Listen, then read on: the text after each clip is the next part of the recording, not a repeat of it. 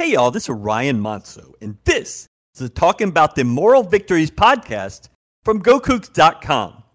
We're talking moral victories in a loss to UT. Kind of didn't happen the way you thought it would, looked a little different.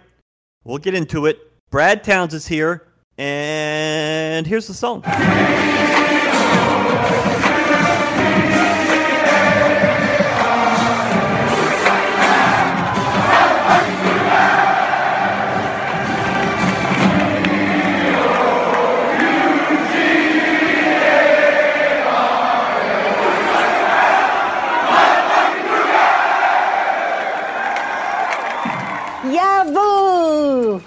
I'm Stewart Guss, official personal injury attorney of U of H Athletics. Cougar athletes have to trust their coaches and teammates, whether it's going for it on fourth down, nailing that three point shot, or trusting your teammate to hit that walk off home run. If you've been in an accident, big or small, do not go it alone. You can trust Guss to fight for your maximum recovery. Call 866 Trust Guss today. TrustGuss.com. Principal Office, Houston, Texas. So I'm told we have to talk about positive stuff first. Brad? Well, yeah, I'd, I'd say yesterday had a whole lot of positives. Um, let's ignore the first quarter, and then uh, from there, looked really, really, really good until the last minute, and then uh, there were some downs in there, but overall, overall positive performance for um, three quarters and You 14 outplayed him minutes. for three quarters. Yeah, yeah, You just absolutely. outplayed him. You made massive mistakes, but you outplayed them for three quarters. But you were so in the hole that even outplaying somebody for three quarters in the end didn't didn't didn't do it. Yeah, it's you know we've we've talked about it ad nauseum. It's just kind of like our calling card of, of what we do. Um, We being whom? U of H or you and me? no, U of H Okay. and and us. We we It's a- definitely we definitely highlight it. We definitely we definitely highlight that. Um, it, you know, it it just it happens too frequently. You know, I I, I don't know how it gets fixed, but you know, What's your best positive? What's the best thing that you saw? Um, I really like Donovan Smith. I mean, the more the more I watch of him, the the more impressed I am with him. He's he's and he's also he's kind of an enigma in the Yeah. fact that he can look so bad at times, but then he just comes out and then he has stretches of just being unbelievable. It doesn't even Mhm. look like the doesn't even look like the same guy. I mean, a couple of you know, I guess we do have to talk about the quarter, the first quarter if we're going to talk about Donovan because it's that's Yeah. part of the part of the story. Um, but he made some good throws in the first quarter. The fir- very first pass of the game to Sammy Brown was a was a good throw. Really? Unfortunately, it was It was Yeah. so underthrown. Well. That was the only reason why he was wide open too. Okay. I don't think it was a. I don't think it was a terrible pass. I don't. I don't. You, know, think it but was intentional I'm to throw it where he threw it? Okay. I think he under. I think he meant to throw it short. I don't think he meant to throw it that short. Defenders. Defenders got high side coverage. You want to throw it underneath the coverage and let let your guy come back for it. I just think the ball held up a little bit longer than what was expected. Um, but regardless, that wasn't the bad throw that I was talking about. The Okay. two he had two of them to Manjack um, slicing Oh, the- over the yeah. middle that Behind were both. yeah they one one was high and behind which is deadly um a lot of times Tho- those are the ones that are the most often picked off but then the next one was just kind of behind him and, and below him you're asking the receiver to make a really really really difficult catch Yes. um but those are those are passes that you got to be able to complete and fortunately those are passes that he was nailing later on in the game. Correct. mostly i mean also exact same passes very similar situations to manjack and then also once manjack uh, was out um, also to carnes as well. Just guys running running free underneath which Mhm. was a beautiful thing. I love to see that. But most of his throws were on time. The only the only throws that i saw that that you know make me scratch my head are usually th- th- those are the ones where he's his feet aren't set and he's kind of fighting against his body, trying to get the ball out too quick, Yeah. or he's on the move, throwing across his body, um, doesn't get everything turned at the right right spot. Uh, we'll get into the last one later, um, but he had a couple rolling out to his left where he was where he was off, where you know you just don't like to see. But anyhow, outside of that, I mean, he threw the ball what 40, 46 times. Um, had a great completion percentage. Threw the ball really well. Um, managed the game really well. I thought the thing the thing that was most impressive to me is his movement outside the pocket, not to run, but giving himself space and room to throw, mm-hmm. um, and then delivering the ball accurately as well. I just think you saw another another step for Donovan. He he just was really impressive to me. Um, I think a, he's been know, making steps for the last three or four weeks. Not major steps, but they're when you stack them on top of each other, it's looked better and better. They're yeah, asking and, him to do things he can do. Right. Exactly. I think it and I want to say he's making steps, but really this has always been there. This is what I saw the, him do last year whenever he beat UT. This is mm-hmm. what I saw him do last year when he beat us, which those two were just great games by him.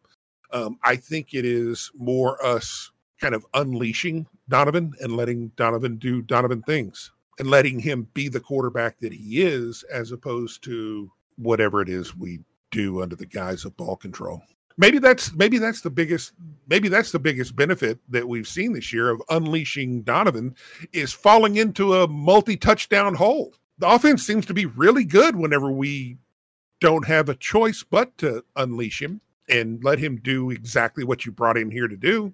Okay, so what other things do you consider to be positive? Like what besides Donovan, what else is um, good? We, we we saw some uh some decent activity out of the defense. Yeah. Well, after, and all of this has to be prefaced after the first quarter. After the first quarter, post yeah. first quarter. I don't. I don't yeah. even know. I mean, if you told me that um, the defense wasn't on the field in the first quarter, I would have believed it. Yeah, because they just kind of ran up and down the field. I mean, they did get a stop. The third drive, there was a stop. The uh, fourth drive, not so much. And the fifth drive, you got them to punt, which is nice. Yeah, but uh, I thought I would say my positive in this game, besides the fake field goal, which in my top 10. Uh, did some really good things with receivers. I think Matthew Golden has made more progress from game one to game seven than virtually any receiver I've seen. He yeah. had a really nice night, and there was a huge issue in the fourth quarter. I guess it was the fourth quarter. Um, yeah, it's the fourth with the, the penalty, and we'll get to that. Right. But he did some really great things. Manjack did some great things. Dalton Carnes is becoming a legitimate target. And that is so mind blowing. yeah. And I, I say that every week, and it still blows my mind that somebody from that situation could be a real target. And then you have Sam Brown. And yeah, Michael he, Laughlin had a great night. He didn't he didn't I mean he made three catches, but they did some different things with him that I really liked, and I want I want to kind of explore that this week. What were you going to say about Brown? Oh no, I was going to say Carnes. He's our he's our modern day Perry McDaniel. You promised you were not going to get me emotional. Dalton Carnes is a contributor. Sam Brown had 60 yards after catch last night. Uh, a lot of that was on that, that one play, the 51 yarder. Right. But uh, that was that was almost well, a big deal when you when you when we're also talking about um, Golden's improvement, I think it highlights the difference between looking at someone's production and saying they're improving, or you look at how they're producing and seeing how they're improving. Yeah. And the way I see his improvement is that what he, how many catches did he have yesterday? Four? He had seven. Seven. At least four of them, I can distinctly remember him reaching out and catching the ball with his hands away from his body, which he was not doing earlier. Correct. He was letting the ball get to him. All the way to his basically his sternum. Yeah. Yeah. So he's going out and attacking the football and bringing it in, which is I mean that's that's the most important thing because you don't get the yards without the catch obviously. Yeah. But that's where his improvement is coming in. I don't I don't know if he was I don't you know you can't really I can't really say if he was a great route runner or a bad route runner. It didn't matter because he was still open when he was dropping the ball. But the fact that he's catching the ball away from him, showing me that one, he's taking the lessons that he's learning, he's working on it, he's making a conscious effort to do it and apply that to the game situations. So that's that's there's the massive improvement. And I'm really not concerned about his production. His production comes as as a uh, result of the work that he's doing and the improvement along with that. I thought uh, David Ugwoegbu had a perhaps breakout game. Um, he played more of a linebacker role, and he and Malik Robinson and Jamal Morris were basically your entire defense. I think the three of them combined to make 27 or 28 tackles. Yeah. And he looked better at linebacker or in that kind of linebacker role. Uh, they described it as a 3 3 kind of defense. Yeah. And I'm I'm interested to see what happens going forward with him. Is he back in that bandit edge rusher uh, role, or is he set back a little bit from the line? well, and you know, to be fair, that's the guy that you that's the guy that you got from OU who had 109 tackles last year. Yeah. I know that that he came and was the intent was, you know, to to be an edge rusher or whatever. You can still rush from the edge from from out there, but the fact that he's able to to make plays and being if it if it takes him being a step back from the line of scrimmage to be able to do that, then great because you've unlocked a, a, an animal. I mean, you got a guy who can run, who can get sideline to sideline, who's six foot five, two hundred and thirty. He's a traditional old school linebacker. That's the size of linebackers that the SEC built themselves on. Jeremy Caldwell had a really good game. He had two sacks. Um, he went out with injury. They had to cart him off. Dana called it after the game. This is something I've never heard. A full body cramp, which to me sounds like just getting old. But I mean, he's he's not. So I don't know how that works. What a full body cramp means, we'll probably find out this week. yeah, I um, hope he's hope he's not out because he he really looked good. He's he's stepping up. Uh, and then Nelson Ceaser had a sack, and we've determined that that is the sack that Quinn Ewers was hurt on. Everybody well, thought it was the Ugwoegbu play. I thought that too. I thought I really thought that, that that was the case, but they're coming in. You know, reports are out now that he's that Ewers is going to be out for a, a short amount of time. Forever. They say, but I mean, it's it's been listed as a, a grade grade two AC joint in the throwing shoulder. Well, the contact that he made with Ugwoegbu was with his left shoulder. Correct. The sack where Ceaser got him, that was the right shoulder. Yeah, and going Ceaser back came and, from behind, and the way Ewers landed on the ball and the way he went down was on the right shoulder. And I mean, it could have been the ground or the ball. Well, if you go back, if you go back and you look at the rest of the drive, you can see the passes looking a little bit different, especially the last pass on third before they uh, before they kick the field goal. It wasn't even it wasn't anywhere close. I believe you. I'm trying to picture it. I just can't. Oh, it was it was nowhere near. The the one that ball was, into the ball sailed... into the corner. Yeah, ball in the corner of the end zone. Not even close. Okay, I believe you. I think both kickers had a had a tackle. Uh, Jack Martin had one, and then the UT kicker didn't he get nailed for a penalty?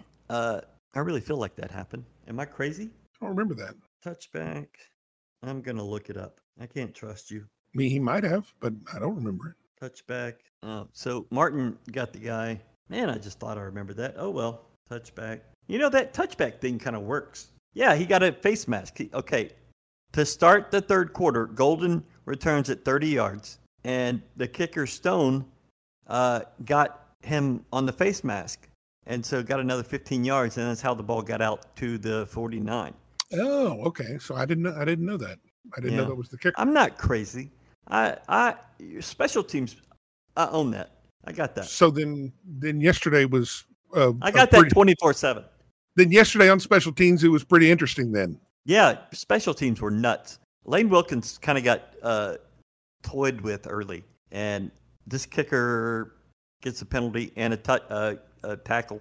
Uh, Jack Martin got a tackle, kicked a field goal, fumbled a punt that was a near disaster.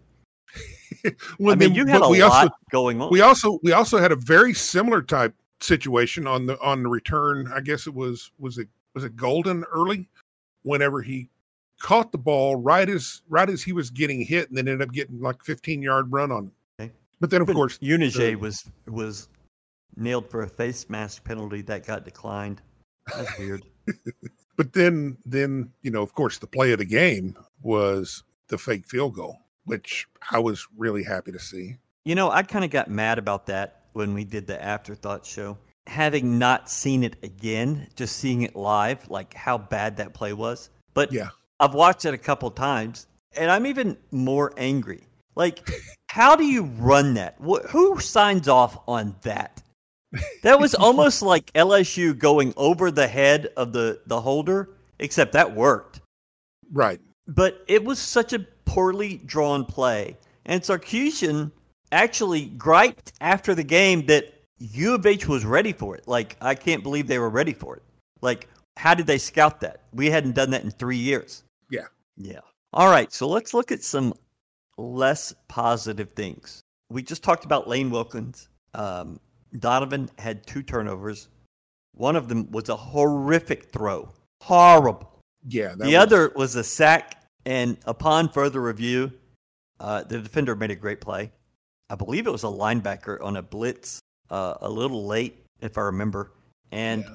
he made a great play. And Donovan should hold on to the ball, but sometimes the other guy wins, and that time the other guy won. bad time for it, but Yeah. um, well, I mean, there's no good time for a turnover, but No, but you were, I mean, you were playing really well at that time. right, and you had a lot of momentum.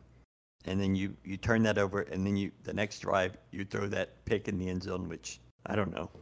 And- yeah, I don't, I don't, I don't know, I don't, I didn't really understand the throw, um, Right. or what, what he was I mean, other than trying to throw it in the end zone, but it one, it looked like he didn't even see the safety, and Right. two, it was just a, uh, it just a poorly thrown ball on top of that. It was second and ten play, and I just don't I don't like that in that spot. Uh, and then it was just a bad throw. Yeah, And the worst play of the game to me, well, besides that final drive, uh, is Matthew Golden's penalty.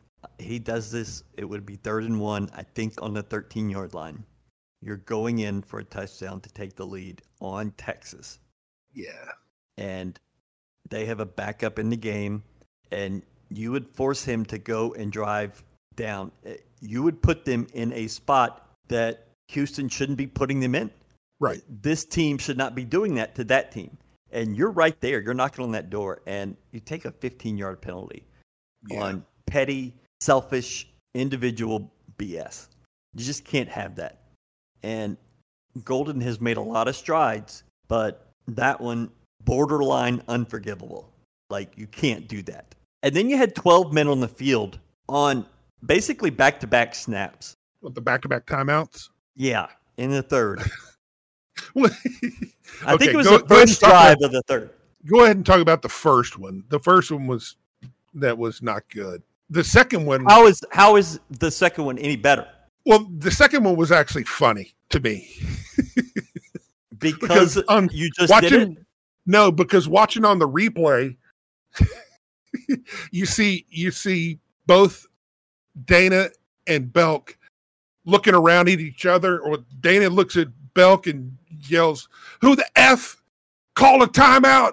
Belk's turning around, "Who the f called a timeout?" Nobody knows who called the timeout. So he had a crazy timeout I, out well, of I- nowhere that nobody knows who called the timeout. I, I think there's only a certain number of people that can do that, right? Maybe somebody you on the field did uh, it.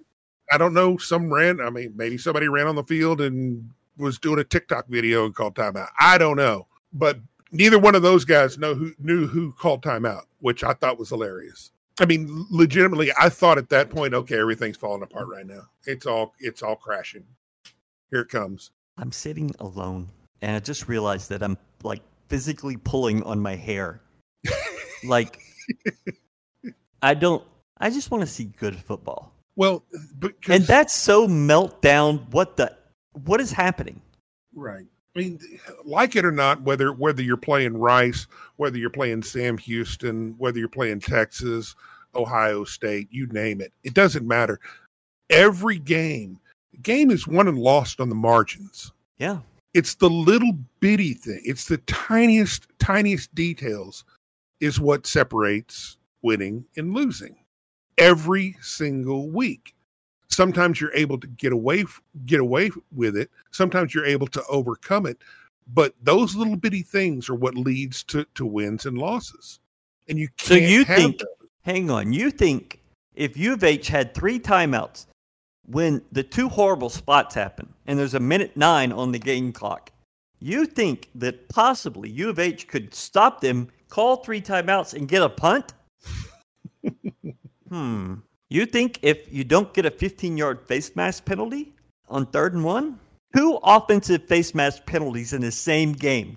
That's weird to me. One of them in the play, one of them after the play. Yeah, and both of both of them were leg- legit calls. as much as, yeah, as much yeah. as as much as as much as we have room to complain about the officiating from that game, those two were legitimate, real Uh-huh. calls. Yeah. and that's I mean, that's why you have to be focus on the little bitty small details. I get it. It's a game of passion and emotion. I get it. Golden's young. Things are going to happen. Um, those Well, but that's can't like happen his no matter 18th how. That's his 18th start, I think. Well, it doesn't matter how young you are. It doesn't matter if you're a freshman playing your first game. Those are mistakes you can't make because it's not like you started playing yesterday. It's Yeah. not like you started training yesterday. Those are just things that can't happen. Um, you know, outside of that, he played really well, but unfortunately, that I mean that that costs you a real shot at, at four extra points, which makes that final drive look a lot different. He's been called for six penalties. Three of them have been declined. I'm trying to remember a tackle being called. I mean, you have to go back to Sir Vincent. Most of his penalties were um, extracurricular. Aggression, yeah. I think he Um, follows hitting on hitting Twitter. just blowing up the pile 20 yards down the field Ah, yeah. second best golf swing next to charles barkley Sir Vincent? Yep. I don't remember that. yeah i rode Surely I around would remember. i rode around him with uh with him at a golf tournament one time just driving him around and he'd go up and him and uh philip hunt would would uh take some drives and his golf swing was just a little bit just a little bit off of charles barkley but it was hilariously awesome I'm going to talk about moral victories now. But first, this message from Guss Injury Lawyers. I'm Stewart Guss, official personal injury attorney of U of H Athletics. As you know, a great quarterback wins championships. If you've been injured in an auto accident, big or small, you can trust Guss to quarterback your case. Call 866 Trust Guss today. Principal Office, Houston, Texas. Dana said after the game that we don't do moral victories. And then he talked about all the ways that that was a moral victory. right And well i mean i was glad to hear that it, he doesn't do moral victories because neither do i no, but a lot of the fan base has. Well, oh, that's I mean, of course, fans are fans are going to be fans, and everybody's going to, you know, play the six degrees of Kevin Bacon of how we're actually the, legitimately the best team in the country. Um, Well, certainly the best three and four team that's ever existed. yeah. But I mean, you know, I mean, you have counts- lost to four schools in this state. Yeah, I mean, close only counts in horseshoes and hand grenades. So I mean, I I don't take I don't do moral victories. Um, You're But, hey, we gotta- in the Southwest Conference right now. probably not great. Yeah, you've lost to Rice, Texas, TCU, and Tech, right? That's not good. True, true. Hey, you know, that's kind of the way we left. So why not kick it off that way to begin with? Yeah. Pick it up where we left off, baby. Except You have a had a top 10 team on the ropes. You outplayed them for three quarters. Mhm. And as you said, it's on the margins. You've got to be better in that stuff. And Dana's not a details guy, but somebody has to be. right. And you were, we said it on our after show that that would have been a generational win because would you're have been- probably yeah. never playing Texas ever again.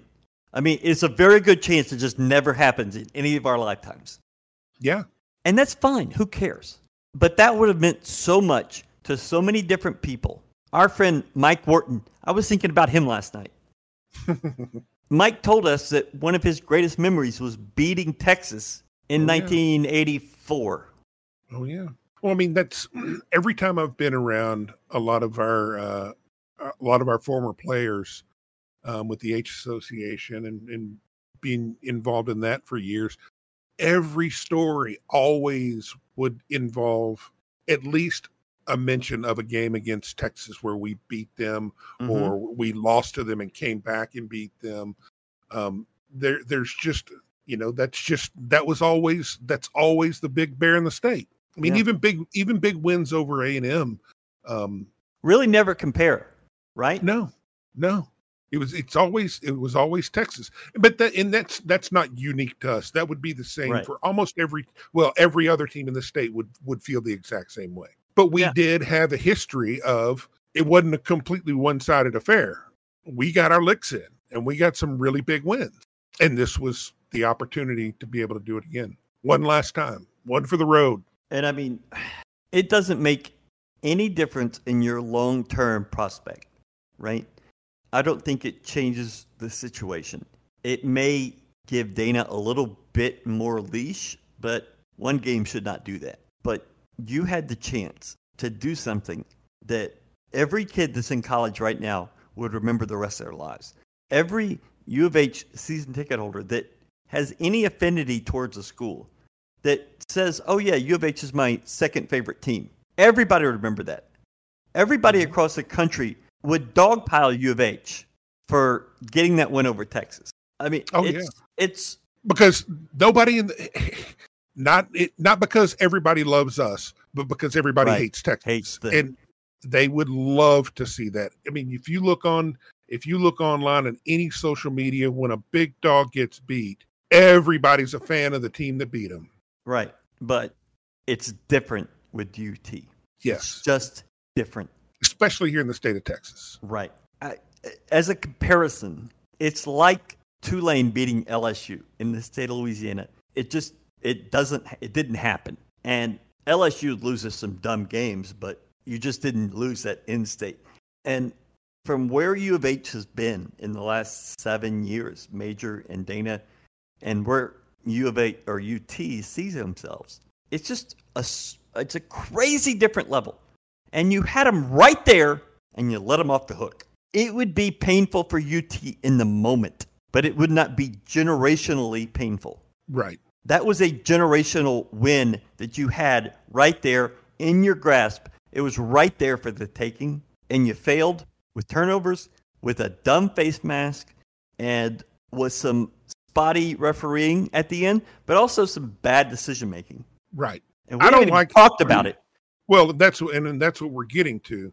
I don't like uh, the the calls were were blatantly wrong, but that's not why we Hundred lost. percent, hundred percent. That's not why we lost. And So let's let's get to that. Maybe, maybe it's just maybe it's just my background and the way I was I was raised and having to deal with terrible umpires and terrible referees in every single sport I ever played. Um, but it's always been I was never allowed to blame anything on the on the refs or the umpires because I had an opportunity to do something after that in spite of that Mm-hmm. or there's something that I didn't do before that to make that call irrelevant. And in this case, we had something to do immediately after two bad calls, or not two bad calls, two bad spots. Nobody even nobody in the broadcast even mentioned the Second down. the second down spot. No, that That's never the that never came up. Nobody even blinked an, an eye at it. And you know why nobody blinked an eye at it? Because that happens every single game. Every single game where the ball is spotted, it's always off from the real spot by at least half a yard. Well, It- I it- disagree it with happened- that, but it does when it happen. comes on and when it comes sometimes. on inconsequential plays like that. But that was inside viewed- the. That's inside the ten yard line. It's not viewed as- inconsequential. what's viewed as inconsequential. It wouldn't at that point in in second down. Nobody thinks about it because at that point I it's did. not a pressing matter. Well, you did because you're always laser focused on stuff like borderline. that. Yeah, But it happens all over the field all the time. We just don't ever notice it because we're not dialed into it. Those who are dialed into the minutia of the game, like you, are going to notice things like that. But the one on third down that led to fourth and inches, or two yards, or how, how whatever whatever It was either fourth and four inches or fourth and six yards. I, it could have gone either way. Thanks, Dana. Um, So But let's have- start with second down. Yeah, second down. It was second and nine, I think. And O'Laughlin grabs the ball and takes a hit and bounces off of it and gets into to to the at least to the nine yard line. And sure enough, it's spotted right at the ten. I mean, right on the ten. And it's Mm-hmm. like, holy hell! How Dana? How are you not seeing that? How are you not saying something? Mhm. How do you not have somebody up in the booth? Well, that that's what I was. That was what I was just about to say. It at that point, I can't. I don't. I don't fault him on that because he's he It's hard to doesn't see. he doesn't have that angle. But you've got your offensive coordinator, quote unquote, is up in up in, in the booth, and then you've got analysts and all kinds of people up there that are uh, supposedly paying attention to this stuff. Yeah. That that's that would at least come up, right? You would think that somebody would say that spot was way off because that spot was more egregious than the third down spot. 100% more egregious. 100%. Now, third down, more important than second down. But still. So I have a theory. You on, don't have get- an offensive coordinator. Let me get my tinfoil. Yeah. You don't have an offensive coordinator. And the three headed monster is making these decisions, right? Right, Well, one of them's up in the booth. right. One of them is on the field, I believe. And then you have Dana. You know, um, uh, Nagavi is definitely on the field. I think Burchett is up, um, but that changes. You know, Belk was up in the sky, and now he's on the field. Right. And Regardless, you've got your analysts but up your there. You got responsibilities, but your responsibilities change. And Right. if the guy in the sky is focused on arguing with the offensive line coach, who's the run game coordinator, and trying to figure out pass, run, what we're going to do, maybe they're not paying attention to the details. And maybe some analyst doesn't have the say. And I don't, I mean, I don't know. But somebody's got to be paying attention to that. And somebody's got to be buzzing Dana and saying, hey, yo, it's about to be third down inside the 10 with the time running out. We need to focus on this. This is important. Didn't do it. So you go to third down, and Snead got hosed. Mhm. In neither spot does Dana call timeout. After the game, he says, They're telling me they reviewed it, which is the new thing in football, the speedy review. But there is still an element where you can say, Nope, you're stopping the game and you're going to the booth review, and then everybody on TV is going to see this, and everybody's going to pay attention to it. And Dana said they're telling me it's it's confirmed, and the play call's still coming in, and they're telling him that, and everything's happening really fast, right?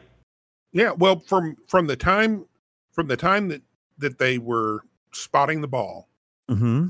the end of the play, After third down, after third down, from then to the time the chains came on the field, it was like a minute and nine seconds. The time from the snap or the the you're end of the play, real time. real time, a minute and nine seconds. The time before we line up for the next play, two minutes have passed, real time. So in that in that amount of time, you've got to you've got a minute before they bring even bring the chains on Mm-hmm. to state your case to say we want a review. Yeah, I mean, saying hey that's a bullshit spot that that gets some uh, frustration out. That doesn't that doesn't solve anything. That's when you're making the call of we've got to we've got to call a timeout and challenge this thing. yeah. So I'm sitting in the press box, and UT has a guy down on the field, and we just all assume first down was made. And the PA guy in the press box, it's not the PA guy on the field, it's just the guy that says it in the press box, says they have not determined whether this is a first down or not. And that's the first time any of us had heard about it. And I was like, really? Like they had to. I mean, he he got across, and I'm watching the replay on my computer, and sure mm-hmm. enough, and th- there didn't seem to be a huge issue on the sideline. Dana was making like a, a pointing at his eyes, which that was after seem- that was after the that was after the measurement. Okay, fine. That- yeah. And so you had all that time, and you didn't ask for the the replay, the the review, and then once again, you go to a fourth down. You had a timeout in your pocket. Yes. If you don't get the fourth down, that timeout goes into the ether. It just ceases to exist. It doesn't matter. Right. Why aren't you using that? If not to challenge, then to get your guys together and say, okay, here's what we're doing. We're calm. We're doing this the right way. Everybody, play call. everybody, everybody, relax. Let's Yeah. put that. Let's put that bullshit spot behind us. Let's focus on the task at hand. Here's what we're gonna do. Okay, everybody got the assignment. Everybody know exactly what we're going to do. Great, we're gonna do this. Does that change the play? I don't know. Maybe, maybe not. Personally, I think it was a terrible play. You know who else thinks that? Yeah, Emmanuel Acho. Here, listen. I would say it's a questionable play call. Don't call a play that your players can get right. Call a play that they can't get wrong. Fourth and inches, you run a sprint out. Now, the receiver is open. If the ball is on target and on time, it's completion. But you can see head coach Dana Holgorsen is irate because you run a sprint out on fourth and inches. Here's what's curious. If you only need inches, you start in the shotgun. So now you're already six feet away from the inches that you need. Then, coach, you run a sprint out. Think about everything that has to go right. Your quarterback has to catch the snap from the shotgun. He has to sprint out, throw an accurate ball, and the receiver has to catch it instead of just maybe running a QB sneak, which is simple as collecting the ball and falling forward a couple inches. So questionable play call. Kudos to Houston for battling back the entirety of the game, but they made it easier on Texas to win by that play call. At times, I think Emmanuel Acho is a little. Whoo. He said this Sunday, Saturday, sometime that Caleb Williams should stop playing quarterback for USC because it doesn't matter anymore because they lost to Utah. Hot take. Bullshit. But he was right here. What the hell are you doing? Now he says the the quarterback six feet. I think he's a lot further back. But why are you having the play start so far from fourth and inches or two yards? Why? You've done it all year, every single time. You have a massive man at quarterback. Dana said 6'5", he's 6'5", not 240. he's not going to I don't even remember the word he used. Expose him or run him or something bizarre into the line because the defensive tackles are so great. You're going four inches. There's not. I mean, I, I, I'm not a scientist. Well, I was and never good at science, but there's not enough time for these defensive tackles to blow you up.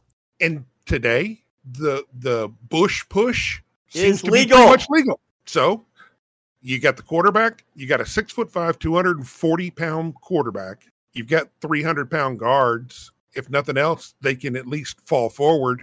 And then you can put the tight end, go full house backfield, and everybody's pushing you. Can you get a couple of inches there?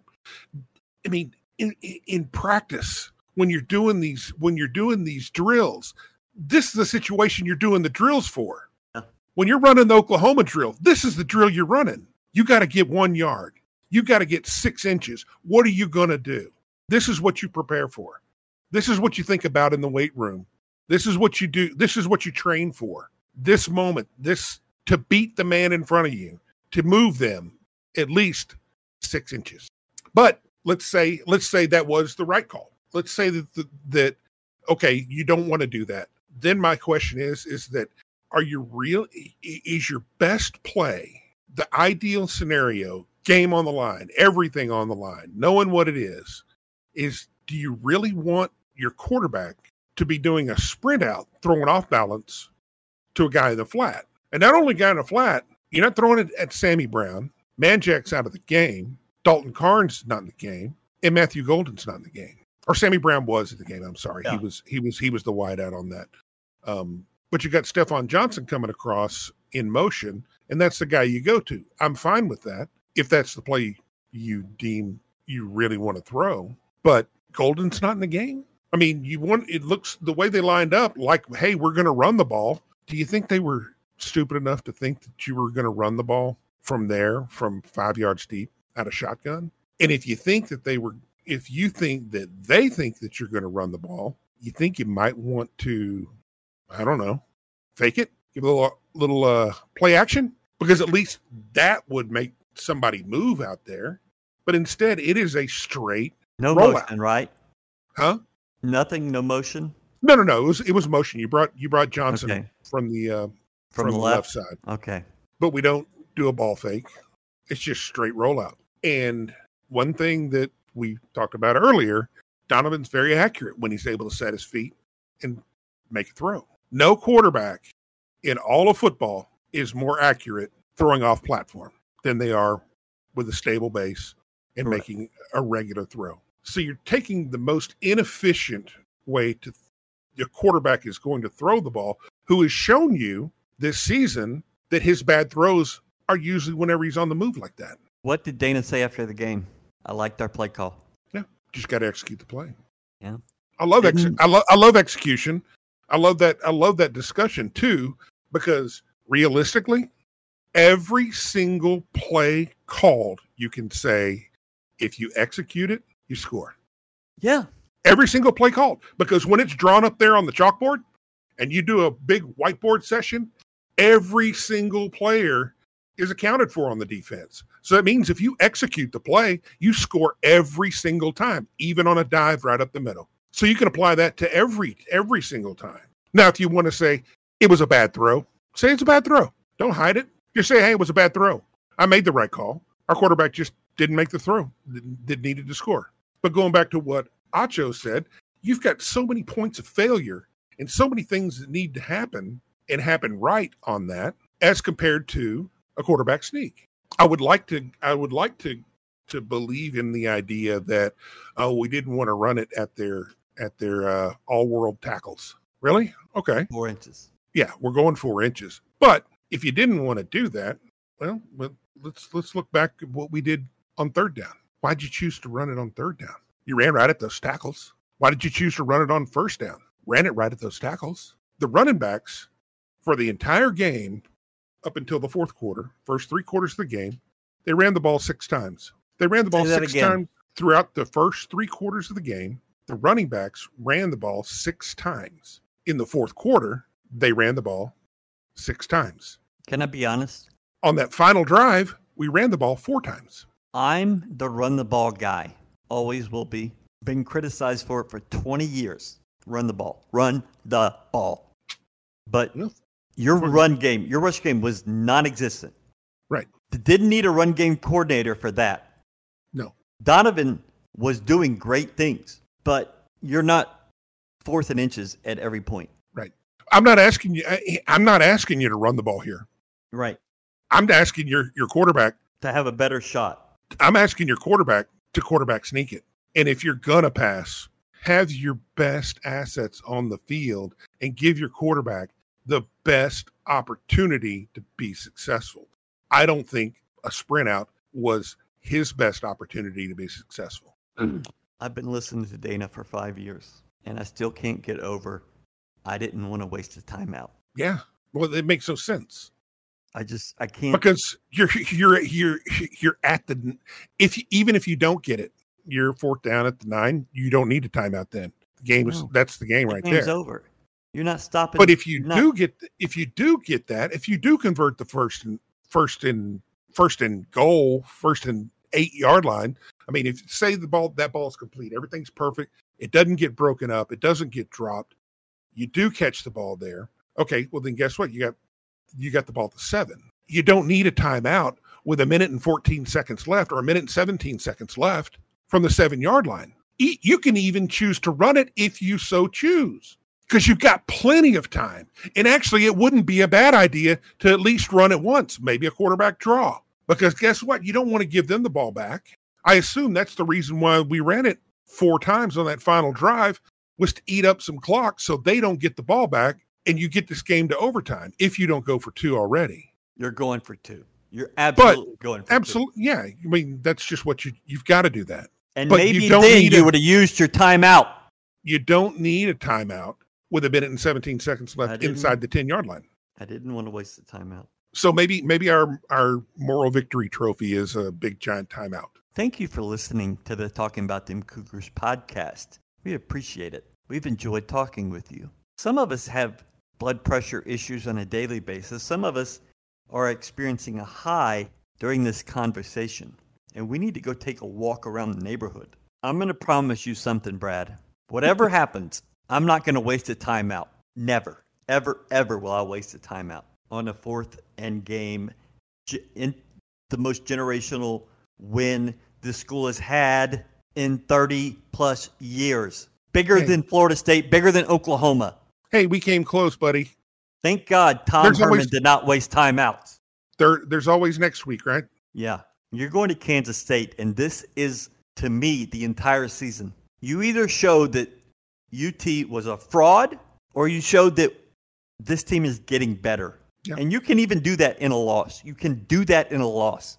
Mhm. But if you go up there and get your ass handed to you, then you've shown us. Now, I'm going to say it. I don't think college kids can get up three weeks in a row. I don't think it can happen. But you got to figure a way to make it happen. Yeah. You had West Virginia, the most emotional game ever. And then you come back and you have the same thing. And this is what happened at the beginning of last season, right? You go into three overtimes with UTSA. You go into overtime with Texas Tech. And then in week three, you came out strong against Kansas, but then you got your ass handed to you. Yeah. You can't afford for that to happen now. Not in mm-hmm. game eight, not in a conference game. Yeah. And all of a sudden, K State has a real shot here. Yeah, you've got an They got a real shot. They they got a real shot to get to the title game. With yours going down, we showed we showed you just yesterday that UT is vulnerable. But with yours going down, they got some really, really, really big question marks. Yeah. You know, we haven't even talked about this, but UT had two weeks to be pissed off, right? Mhm. And they came out like a team that was pissed off. Right. And they kind of just forgot about it. Well, I think that's when they go when you when you just visualize them going to the sideline after going up twenty one nothing, saying, We're back. Good game, guys. Good game. We're back. Top three team right here. It was very much on brand. You let them off the hook. Yeah. But at least you have a timeout. And that's really the important thing right now. So you're going up to uh Kansas. This is our first this is our first trip out of the state Yes. for the season. Yes. How crazy is that? Well, there's only two. Two months, two months. Well, I mean, it's it's such a big difference from what we've been through before. Yeah. Two months into the season, and the first time we leave Texas, and it's going to be what forty degrees, thirty degrees up there. Damn it. I'm so. Thursday, it's going to be 80 and sunny and beautiful. And it's going to be like 40 and raining the entire time we're there. Oh man, I've never been to Manhattan. I'm looking forward to it.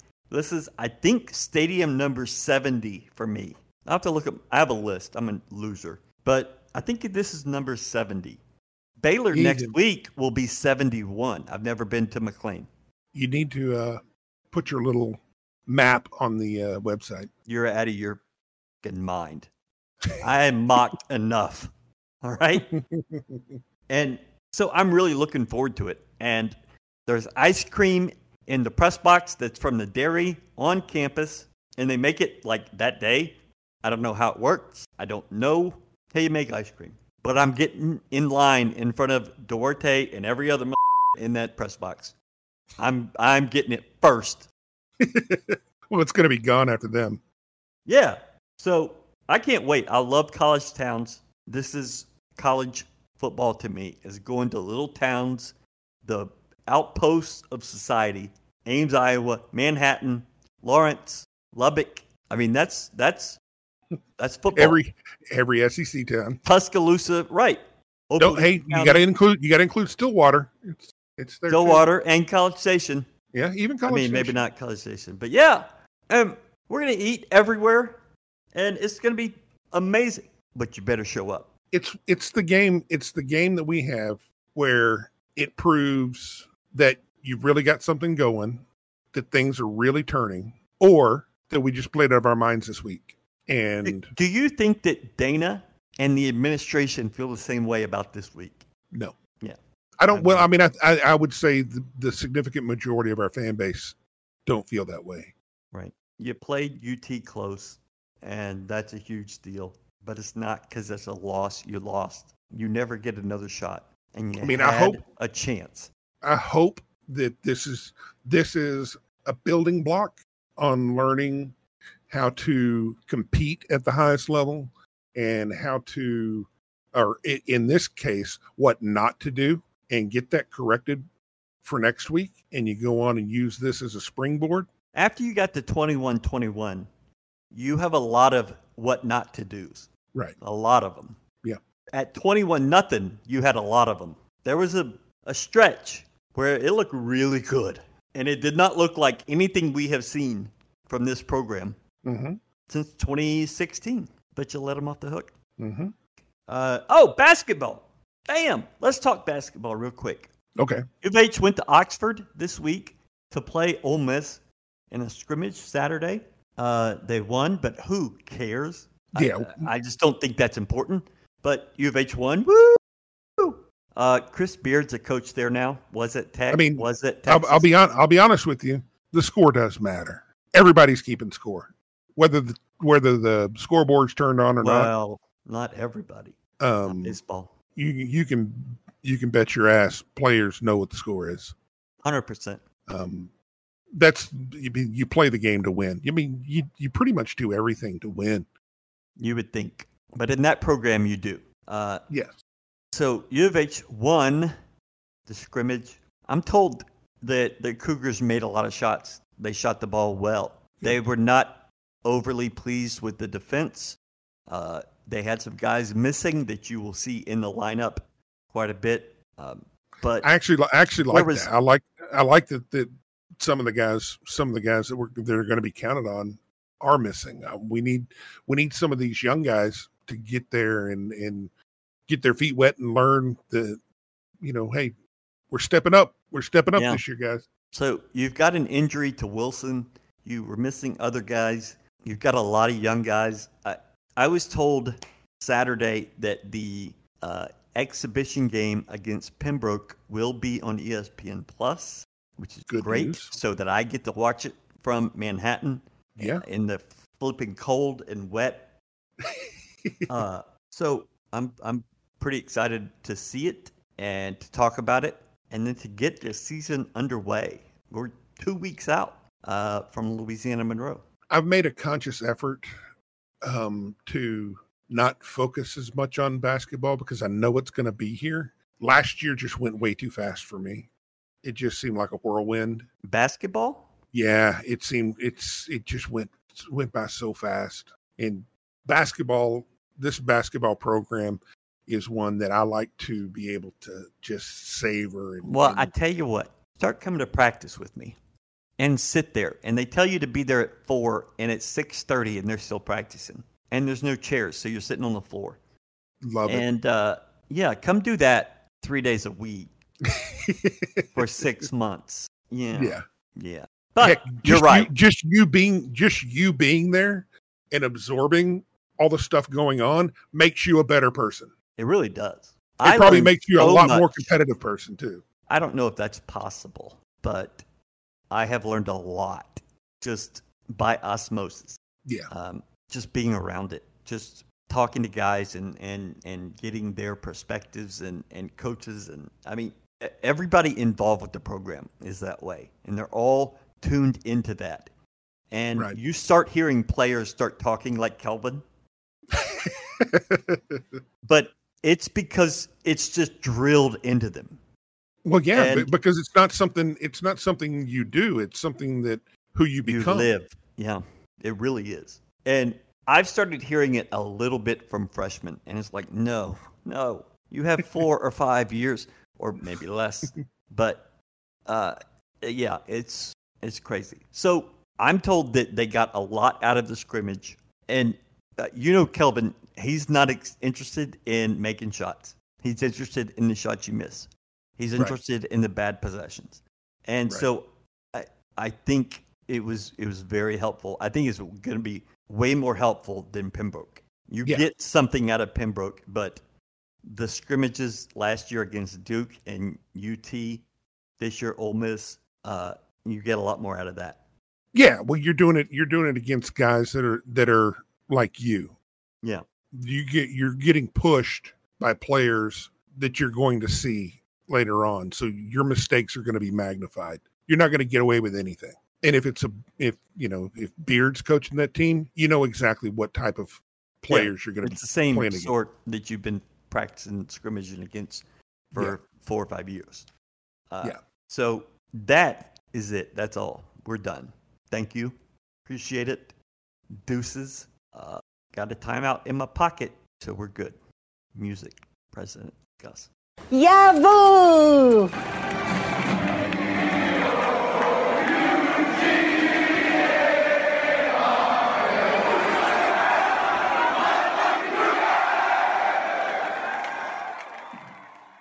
I'm Stewart Guss, official personal injury attorney of U of H Athletics. If you've been injured in an auto accident, big or small, who you have on your team matters. You can trust Guss to get you the best possible results for your case. Call 866 Trust Guss.